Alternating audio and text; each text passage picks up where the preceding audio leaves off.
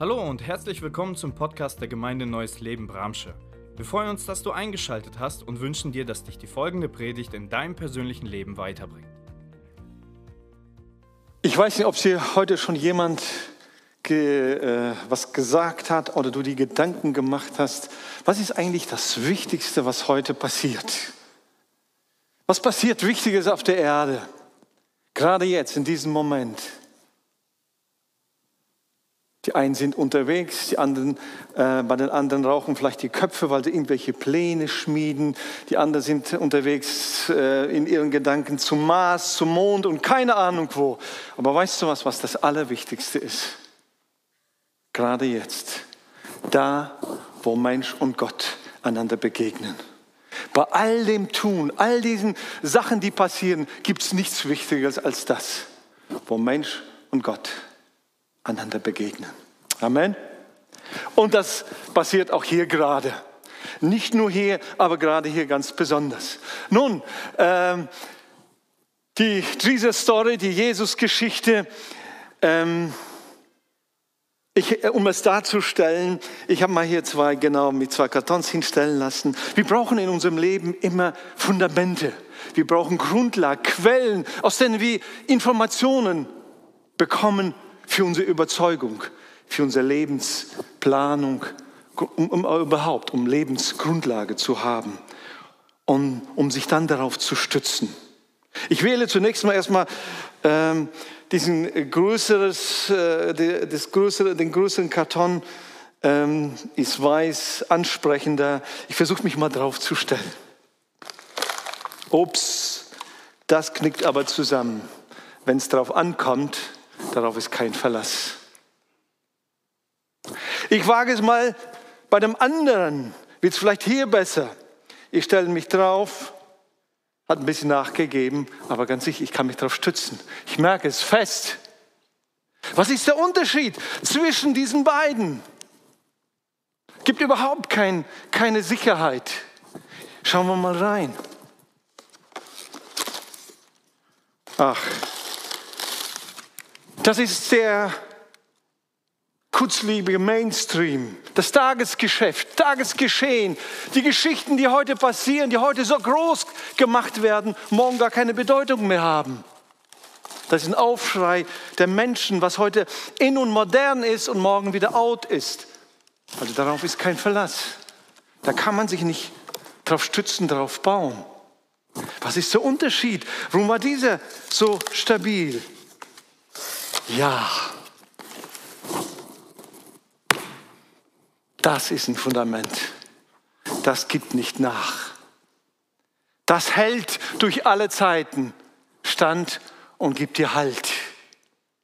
Und so geht es heute auch uns mit der Jesus-Story, dass wir nicht einfach, was heute in ist, wie wir heute gerne den Jesus hätten, sondern so, wie wir diese Geschichte in der Bibel vorfinden. Und zwar nicht nur im letzten Teil, kurzen Teil, wo das Baby Jesus zur Welt kommt, sondern von Anfang bis zu Ende.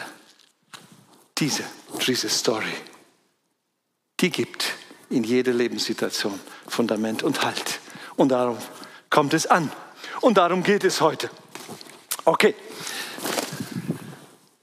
Gehörst du dazu? Vielleicht eine sehr provokante Frage, äh, auch ganz bewusst gewählt und die Frage ist, wozu denn gehören und wozu nicht gehören? Nun, lass uns erstmal ganz zurück zum Anfang der Geschichte gehen. Gott schafft den Menschen und seitdem dürfen wir die ganze Menschheit folgendermaßen betrachten. Also die ganze Menschheit. Die ersten Menschen entstehen und die ganze Menschheit nimmt ihren Anfang durch Adam und Eva. Glaubt das hier jemand? Ich weiß gar nicht, wo soll ich hingucken? Du Livestream, du auch, da oder da? Durch Adam und Eva. Die ganze Menschheit, da ist der Ursprung. Und die Bibel nennt uns drei Namen von ihren Kindern. Drei Söhne. Kain, Abel und Seth. Nun, von Abel wissen wir, der hat ein kurzes Leben gehabt, wird ermordet durch seinen Bruder und mehr wissen wir von ihm nicht. Aber der Ältere, der Kain, er hat Gott ignoriert und wir lesen von ihm, so ging Kain vom Angesicht des Herrn weg. Er wandte Gott den Rücken zu und ging von ihm weg. Die Bedeutung des Namens Kain, warum Adam und Eve ihm diesen Namen gegeben hatten, war eigentlich Gewinn. Wir haben gewonnen, wir haben jemanden dazu gewonnen und Kain dreht sich um und geht weg. Von Gewinn wird Verlust. Er geht weg von Gott und sie bekommen noch einen Sohn, der heißt Set. Bedeutung Ersatz für den, den wir verloren haben, für Abel. Und dann heißt es, und sie gebar einen Sohn und nannte ihn Set, nämlich Ersatz. Und damals, also dann bekam wieder einen Sohn, damals fing man an, den Namen des Herrn anzurufen. Und nun möchte ich das so darstellen, dass es seitdem in Bezug auf die Menschheit nur diese zwei Gruppen gibt, diese zwei Linien. Es ist von Set, die Gott anbeten, sich nach Gott ausstrecken und die Menschheit nach der Linie Kain, die von Gott wegläuft. Die einen, die zu Gott dazugehören, dazugehören wollen und die anderen, die sich von ihm distanzieren. Und so lässt sich das auch einteilen. Es gibt keinen Mittelweg. Also die Menschen geschaffen für die enge Gemeinschaft und Zusammenarbeit mit Gott, teilen sich nun in zwei Gruppen. Gehören zu Gott und gehören nicht zu Gott. Kannst du dazu Amen sagen? Das ist etwas Grundlegendes. Da tun wir so schwer. Gerade hier da tun wir uns so schwer. Das ist heute nicht eng, das ist zu radikal, das ist zu fundamental. Dazu oder nicht dazu. Und nun, wir wollen uns einige biblische Aspekte anschauen, gerade wie Gott durch Jesus Christus sich auf den Weg gemacht hat, um den einzelnen Menschen und noch mehr Menschen von denen, die nicht zu ihm gehören, zu sich zu holen, zu der Gruppe Nummer eins. Nun, Punkt Nummer eins, Gott erwählt sich ein Volk. Das lesen wir eindeutig äh, Anfang der Bibel. Da wird berichtet, Gott selbst macht sich auf den Weg. Das sind schon viele Menschen leben auf dieser Erde. Jeder lebt seinen Weg, versucht irgendwie hier und da, versuchen sie auf Gott zuzugehen. Und Gott sieht, ich brauche ein Volk. Ein Volk, das einfach sichtbar wird und ruft, ruft nach Menschen. Und auf einmal ein Mann namens Abraham reagiert auf diesen Ruf. Und Gott beruft ihn, beruft ihn persönlich. Aber Achtung, hier müssen wir aufpassen, Gott hat keine Lieblingsmenschen oder Lieblingsvölker. Ach, dich mag ich mehr, komm ein bisschen näher. Du darfst rechts von mir sitzen. Nein, überhaupt nicht. Biblisch nicht haltbar. Sondern Gott beruft Menschen, die sich von ihm rufen lassen, die auf seinen Ruf reagieren. Und genau das war der Fall. Als Gott anfing, genau und gezielt sich ein Volk zu rufen, zu berufen. Und das wird deutlich äh, in 1. Buch Mose 22, 18. In Bezug auf den Ruf wie Gott Abraham ruft und dann sagt, wozu berufe ich dich? Und ich will aus dir ein Volk machen. Und durch dein Volk, durch deine Nachkommen sollen alle Völker auf der Erde gesegnet werden, denn du hast mir gehorcht. Merkt ihr es? Gott ruft ein Volk, um es nicht über andere zu setzen und sagen, das ist die Elite. Ich mag sie einfach mehr. Sondern Gott beruft ein Volk, damit es ein Segen ist für alle Völker. Macht nochmal deutlich das weite, große Herz Gottes. Alle sollen gesegnet sein. Also lasst es uns einfach mal festhalten als Gott Abraham und in ihm und durch ihn das Volk Israel ganz klar für eine Sonderrolle berufen hatte, nicht um sie einfach hervorzuheben und sagen, ihr seid die Besten, sondern um alle Menschen, alle Völker auf der Erde zu segnen. Aber die sich auch, die darauf reagieren. So berichtet uns auch die Bibel, dass es auch stattgefunden hat. Weil manchmal denkt man und malt sich das Bild aus, okay, die Bibel ist dann voll, besonders der erste Teil, da ist das Volk Israel und der Rest interessiert Gott gar nicht mehr. Ist überhaupt biblisch nicht haltbar. Lesen wir mal 1. Äh, Josua Kapitel 8, Vers 33, Teil A. Da ist ein Moment, wo Gott zum Volk Israel, zum Volk Gottes spricht. Und da wird beschrieben, wie setzt sich dieses Volk zusammen. Und ganz Israel und die Ältesten, die Listenführer und die Richter standen zu beiden Seiten des, der Lade gegenüber den levitischen Priestern, den Träger des Herrn und dazu die Fremde und Einheimische. So merken wir, wie sich das durch die ganze Bibel zieht. Gott hat ein Volk berufen, damit andere dazukommen können und sollen, damit sie von Gott hören und dann entscheiden dürfen, ja oder nein. Gehöre ich dazu? Will ich dazugehören oder nicht? Wie wurde das möglich? Wie äh, konnte das möglich werden, dass auf einmal ein auserwähltes Volk und dazu dürfen noch andere dazukommen? Ich habe mal ein Bild mitgebracht. Ein Bild mitgebracht, um es äh, so in etwa darzustellen. So stelle ich mir das vor.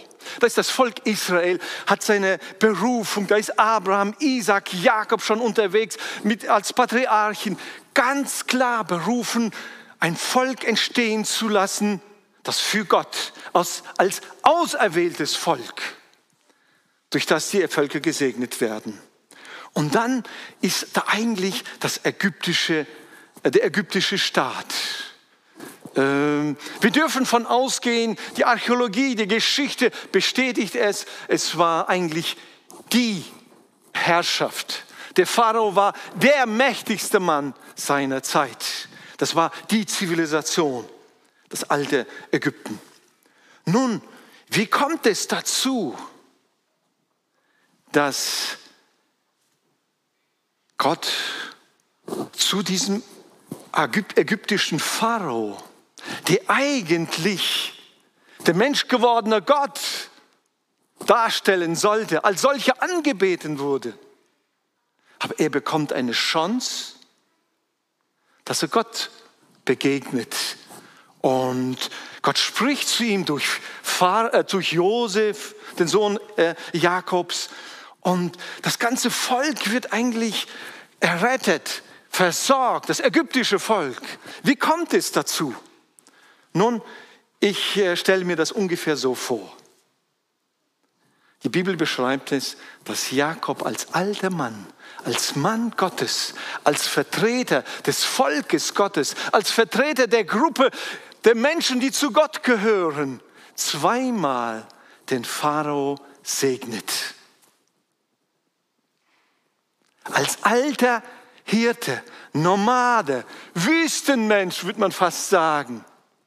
Alter, gebrechlicher Mann, der eigentlich mit dem Leben abgeschlossen hatte Erst als die Nachricht kam, dein Sohn Josef lebt, kehrte wieder Lebenskraft zurück und er kam gebeugt und zitternd zurück äh, nach, nach Ägypten.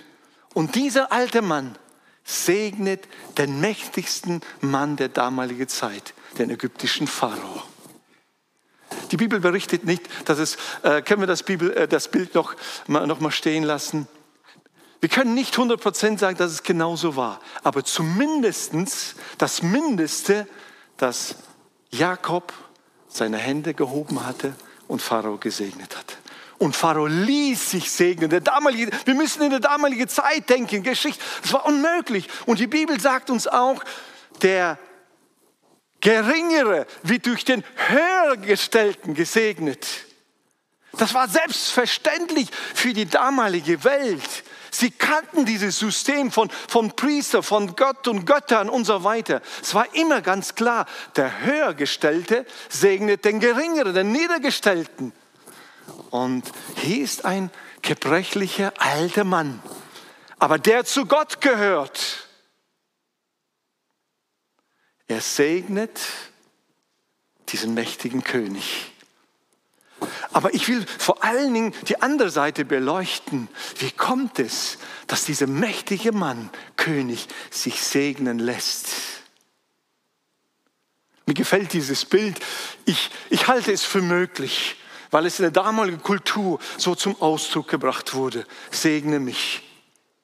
Und dem Hörer, dem, äh, dem Pharao durfte man nicht mehr in die Augen schauen, geschweige von Hände über ihn ausheben und auszustrecken. Es war etwas Besonderes. Dieser Pharao hat erkannt, schon durch Josef, wie Gott zu ihm gesprochen hat, durch ihn gewirkt hat und jetzt noch sein Vater. Wow, das ist ein Mann Gottes. Ich stelle mich unter ihn und ich will dazugehören. Der Pharao entscheidet für sich, für sein ganzes Volk. Wir wollen zum Volk Gottes gehören. Wir wollen uns segnen lassen.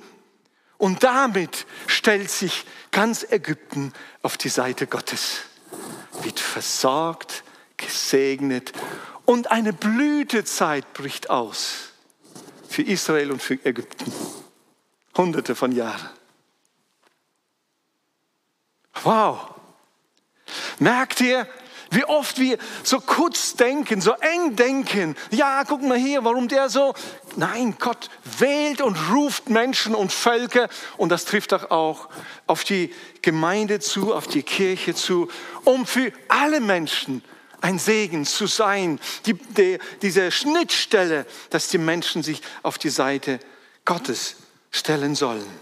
Also damit alle Völker auch eine Chance bekommen und diese Chance ergreifen können. Wir wollen dazu gehören. Und dann hatten wir auch letzten Sonntag schon gelesen, das lesen dann in der Bibel, wie sich dann die Geschichte von Ägypten dann wendet. Warum denn? 2. Mose 1, Vers 8. Dann kam ein anderer, ein neuer König in Ägypten auf, an die Macht, der nichts von Josef und Jakob und ihrem Gott wissen wollte. Hat gesagt, interessiert mich nicht. Ich bin hier der König. Ich bin hier Gott auf Erden.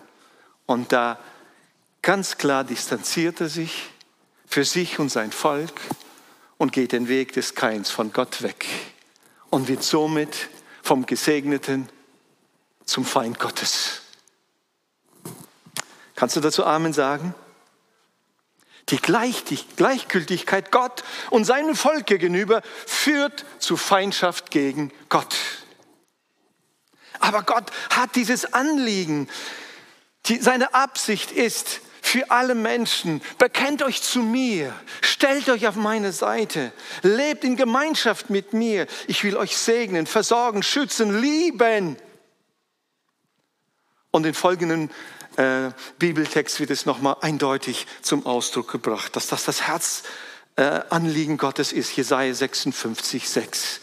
Auch die Fremden, die sich dem Herrn angeschlossen haben, ihm dienen und seinen Namen lieben, die seine Knechte sind, den Sabbat nicht entweihen und meinen Bund annehmen, bringe ich zu meinem heiligen Berg und schenke ihnen in meinem Gebetshaus große Freude.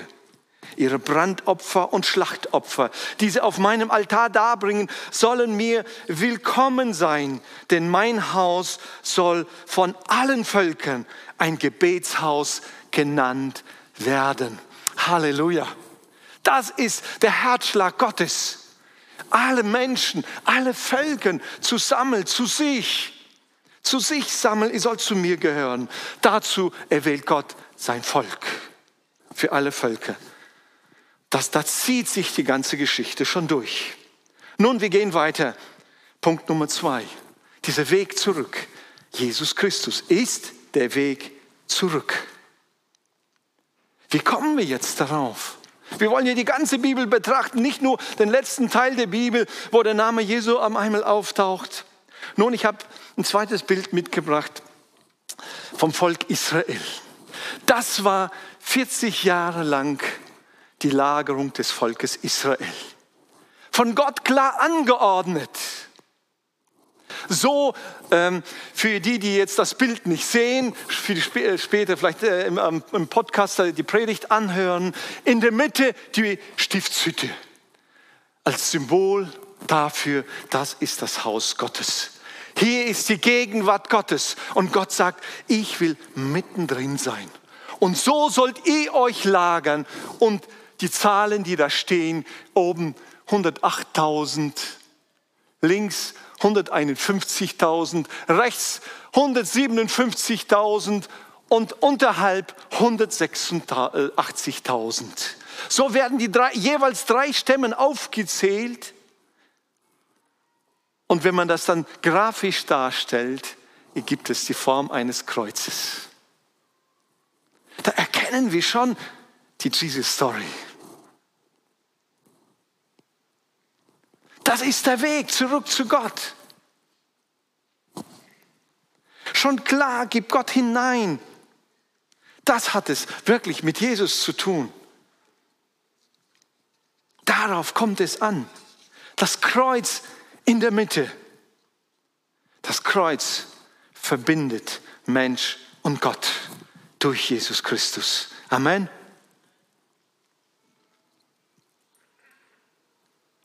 Es gab mal ein, ein äh, Dialog zwischen Jesus und seinen Jüngern. Und einer der Jünger, der besonders viel und offen und ehrlich seine Zweifel äußerte. Und Jesus erzählt, ey, ihr gehört jetzt zu mir.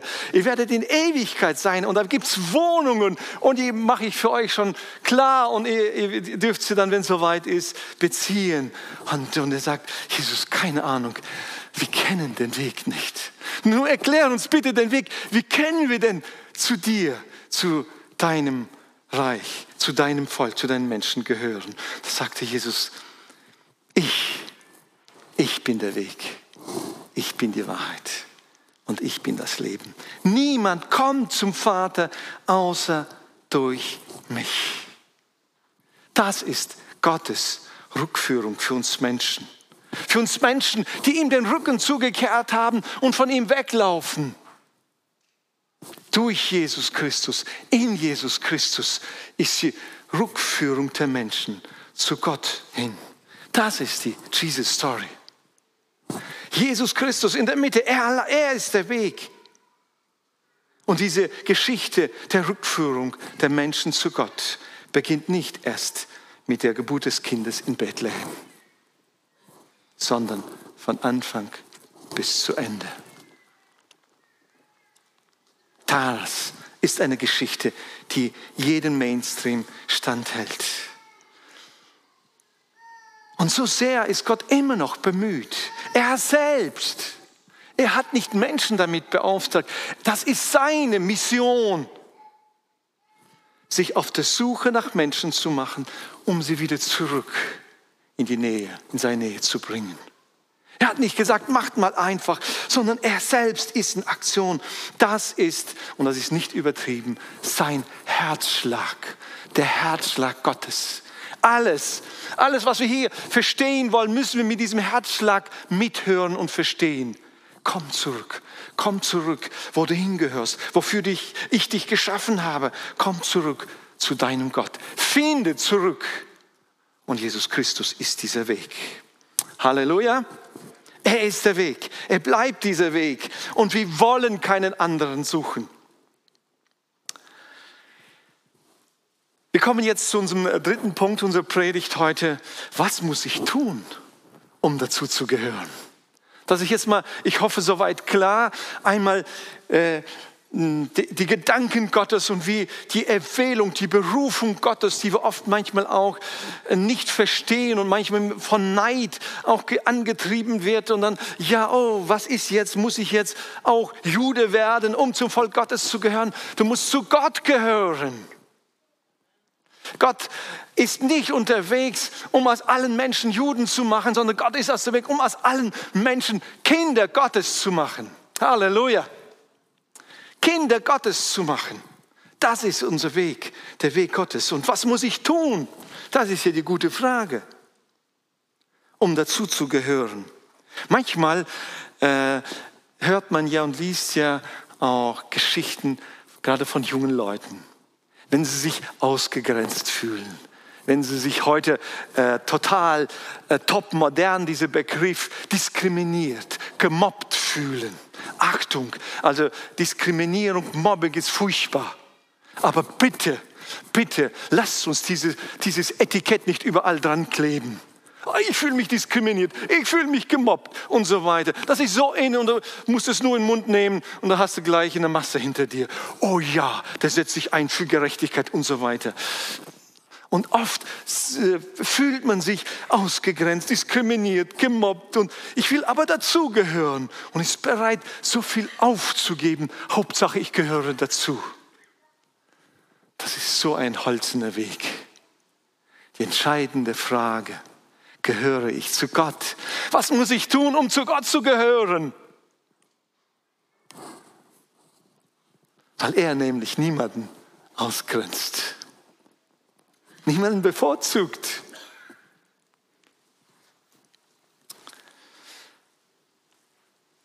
Nun, wir wissen ja auch, dass wir, jetzt gehe ich mal so ein bisschen vielleicht auf ein äh, äh, traurigen Moment unseres Lebens ein. Wir wissen doch alle, dass irgendwann unser Leben hier auf Erde auch eine Endstation finden wird.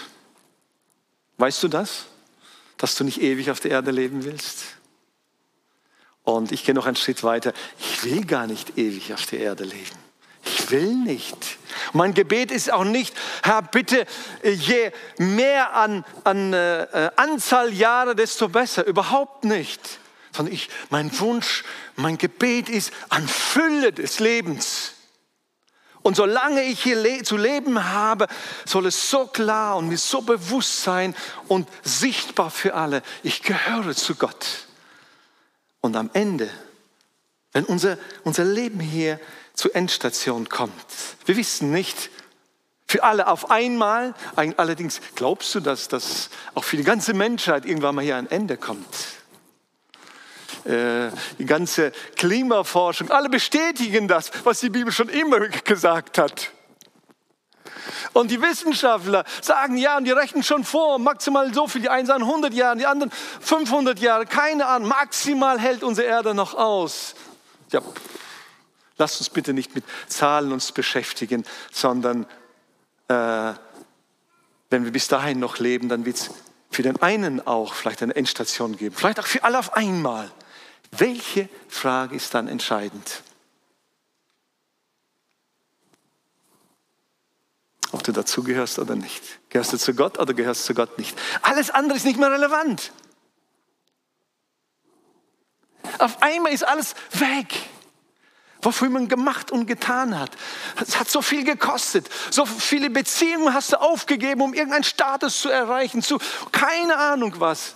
Und Karriere und ach, und Haus und Hof und so weiter. Am Ende wird nur zählen, gehörst du zu Gott oder gehörst du zu ihm nicht?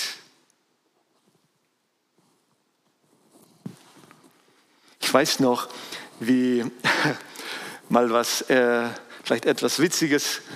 Ähm, vor ein paar Jahren standen wir ein paar Männer zusammen bei einer der Hochzeiten ich glaube, Sabine und Maris war bei eurer Hochzeit in der Pause, haben uns unterhalten und da stand ein Mann, der eigentlich ähm, ja, immer dazugehörte und auch nicht dazugehörte. Und wir standen so daneben und jemand fragte, sag mal, äh, wann willst du dich endlich entscheiden für Gott und zu ihm gehören? Und er fing an irgendwie, sagt, weißt du was, wenn du schon nicht an dich denkst, denke mal wenigstens an die Pastoren. Was sollen sie an dein, bei deiner Beerdigung sagen? Wisst ihr was? Ein paar Monate später haben wir, hier, haben wir ihn getauft. Und er gehört dazu. Ja, dazu gehören oder nicht? Das ist so eine relevante Frage. Und ich kenne die, die Situation als Pastor. Stehst auf der Beerdigung und denkst, was sagst du jetzt? Aber wenn du weißt, der Mensch gehört zu Gott und du weißt auch, da war so viel falsch gelaufen, aber das, ist, das spielt keine Rolle mehr. Er gehört zu Gott. Zu Gott oder nicht zu Gott gehören? Das ist die Frage. Das ist der Unterschied. Es gibt kein Zwischending. Und die gute Frage, die will ich hier jetzt gerade noch weiter herausreizen. Was muss ich tun, um dazugehören? Darauf kommt sie an. Und ja, ich habe ein drittes Bild mitgebracht. Ist ein biblisches Bild. Äh, kann man vielleicht hier die mittlere Reihe ausmachen? Ich finde, man sieht es zu schlecht. Gerade für dieses Bild müsste man es. Genau, ja, genau. Äh, das ist ein biblisches Bild. Das Volk Israel ist in Ägypten versklavt, bedrängt. Da ist das Volk Gottes und das feindlich gegenüber dem Volk Gottes gestellte Volk Ägypten mit seinem König. Und irgendwann ist es so weit, dass Gott sagt, jetzt reicht es. Jetzt kommt mein Gericht. Und jetzt muss es eine klare Linie geben, wer gehört zu mir und wer gehört nicht zu mir. Und Gott sagt, und wer jetzt an mich glaubt, wer mir glaubt, wer zu mir gehören will, soll jetzt ein Passalam schlachten. Soll es nehmen, soll es schlachten, mit dem Blut des Passalammes die Türschwelle, Türpfosten schmieren und sich dahinter verbergen, dahinten das Passalam essen, zusammenkommen. Und dann kommt, zieht das Gericht Gottes durch. Einige Übersetzer sagen, der Todesengel wird durchziehen und er kennt nur einen Unterschied. Wer sich hinter dem Blutzeichen befindet und wer davor. Das war der Unterschied. Wer dazugehört und wer nicht dazugehört. Guckt euch einfach dieses Bild an. Die Menschen, die sich in dem Haus befinden, die zu Gott gehören, die sich klar dazu bekannt haben. Ich habe mich gefragt, waren es alles Israeliten? Ich glaube nicht. Das ist sowas von menschlich. Und ich glaube auch nicht, dass es nur die Israeliten waren. Da, wir haben hier gelesen, es gab, es gab Fremde, die sich dazu angeschlossen haben. Der, der Engel des Todes hat nicht mehr gefragt, sagt man dann Pass, wer ist deine Mutter, wer ist dein Vater, sondern das Blut des Passelammes war der Unterschied, wer dazugehört und wer nicht dazugehört. Da drin in dem Haus, sie essen das Passalam und sie haben noch Ängste, fühlen sich schwach, aber sie sind sicher und sie sind geborgen. Auf der anderen Seite, außerhalb dieses Blutzeichen, eine starke Armee. Sie sind stolz und überheblich. Da ist Todesangst und Todesschrei und Verderben. Das Gericht Gottes. Das ist der Unterschied. Die Folgen. Heilsgewissheit, trotz Ängste und Schwäche. Und bei den Ägyptern das Gegenteil. Die einzige Grenze. Und genau das offenbart uns den Plan Gottes, damit Menschen zurückgeführt werden Schon da sehen wir die Jesus Story. Was hat es mit uns zu tun?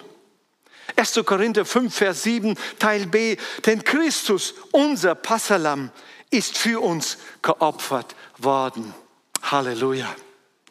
Das ist das Zeichen, das uns dazugehörig macht. Jesus Christus. Nun, ich möchte mal ganz kurz in ein, zwei Minuten meinen persönlichen Weg hier auch teilen. Es gab einen Moment, wo ich auch in mir gerungen habe. Ich war mich nicht sicher, wo gehöre ich hin? Ich will zu Gott gehören. Aber eigentlich, äh, ich bringe nicht alle Qualifikationen mit. Ich bin über Sachen enttäuscht. Ich versage in so viele Sachen und bin es eigentlich nicht würdig dazu gehören. Und wisst ihr was? War ich auch nicht. Bin ich auch heute nicht. Weißt du was? Bist du auch nicht. Von sich aus kann keiner von uns es würdig sein, um dazu zu gehören. Und ich habe gerungen, versucht. Ich habe mir nicht mal getraut, in den Gottesdienst zu gehen. Ich habe mich geschämt. Und irgendwann mal angestrengt, diszipliniert, an mir gearbeitet, so fühle mich einigermaßen gut und fromm. So, jetzt gehe ich zum Gottesdienst und bis um die nächste Ecke irgendwie, ja, der, der, ähm, äh, ja, der Teufel, die Sünde mir wieder vor Augen gemalt wurde und ich wieder, ich gehöre nicht dazu. Bis zu dem Punkt, wo ich einfach gesagt habe, Gott, hier bin ich, vergib mir und ich nehme dich einfach an als mein Retter. Und es war praktisch diese Blut des Passalammes genommen und die Türschwellen meines Herzens geschmiert. Und seitdem weiß ich, ich gehöre zu ihm. Ich gehöre zu ihm. Und jedem Mensch ist es schwer, zu ihm zu gehören. Aber von sich aus ist es niemand. Nur wenn dieses Blut des Lammes da zählt nicht mehr, wie groß, wie klein, wie stark, wie schlau, wie weise. All das, deine Herkunft, das hat keine Bedeutung mehr, sondern einzig allein, um dazu zu gehören. Das Blut des Lammes. Offenbarung 12, 11 und 13, 8, äh, jeweils halbe Verse. Wiederum wird es deutlich gemacht am Ende der Bibel. Sie haben ihn durch das Blut des Lammes besiegt. Merkt ihr, wie wichtig das ist? Das Blut ist das Zeichen des Blutes. Alle, deren Namen nicht seit Erschaffung der Welt im Buch des Lebens aufgeschrieben sind. Was ist das Buch des Lebens? In dem Buch des Lammes. Jesus Christus, das Lamm, unser Passalam. Das Zeichen, um dazu zu gehören. Das ist das einzige Zeichen, der einzige Weg, um dazu zu gehören. Und wisst ihr was?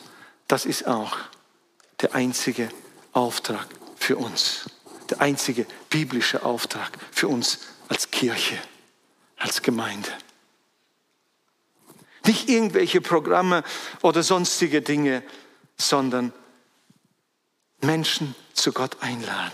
Menschen einzuladen, lass dich von Gott rufen. Nimm dieses Zeichen des Lammes an für dich. Deswegen lesen wir es auch genauso äh, in der Bibel und wollen damit nicht aufhören. Matthäus 28, 19. Darum geht hin zu allen Völkern und macht sie zu Jünger, tauft sie im Namen des Vaters und des Sohnes und des Heiligen Geistes. Ich lade uns ein, aufzustehen, jetzt fürs Gebet. Das ist, was wir als Kirche machen, als Gemeinde machen und persönlich als Kinder Gottes. Ihm hingehen und einladen zu allen Menschen. Nimm dieses Zeichen des Lammes an. Denn das wird auch zum Ausdruck gebracht. Es ist die Einladung Gottes. Schließe dich Gott an. Schließe dich seiner Gemeinde an, seinem Volk an. Der letzte Bibelvers Galater 3, Vers 27. Denn ihr alle, die auf Christus getauft worden seid, gehört nun zu Christus. Halleluja. Was für eine Jesus-Story in all dem. Nicht einfach eine nette Geschichte in der Krippe mit einem Stern, sondern durchgehend durch die ganze Menschheit Geschichte ist Gott selbst in Aktion und sucht den Menschen, ihn zurückzuführen. Menschen wie dich und mich. Und heute ist ganz klar diese Frage an dich. Gehöre ich dazu? Gehörst du zu Jesus? Gehörst du zu seinem Volk? Gehörst du zu den Erretteten? Die sicher geborgen sind. Bei all den Ängsten und Drohungen weißt du, mein Erlöser, Jesus Christus, das ist mein Passalam, hat mich gezeichnet mit seinem Blut. Wir dürfen einfach vor ihm jetzt unser Herz öffnen. Du darfst gerne deine Augen schließen. Und diese Einladung ist von Gott selbst, den Auftrag Gottes spreche ich sie jetzt aus gehörst du dazu? Wie steht es mit dir? Wir hoffen, die Predigt hat dich angesprochen. Solltest du noch Fragen haben, dann freuen wir uns, von dir zu hören. Send uns gerne eine E-Mail an info@gnl-bramsche.de. Gott segne dich.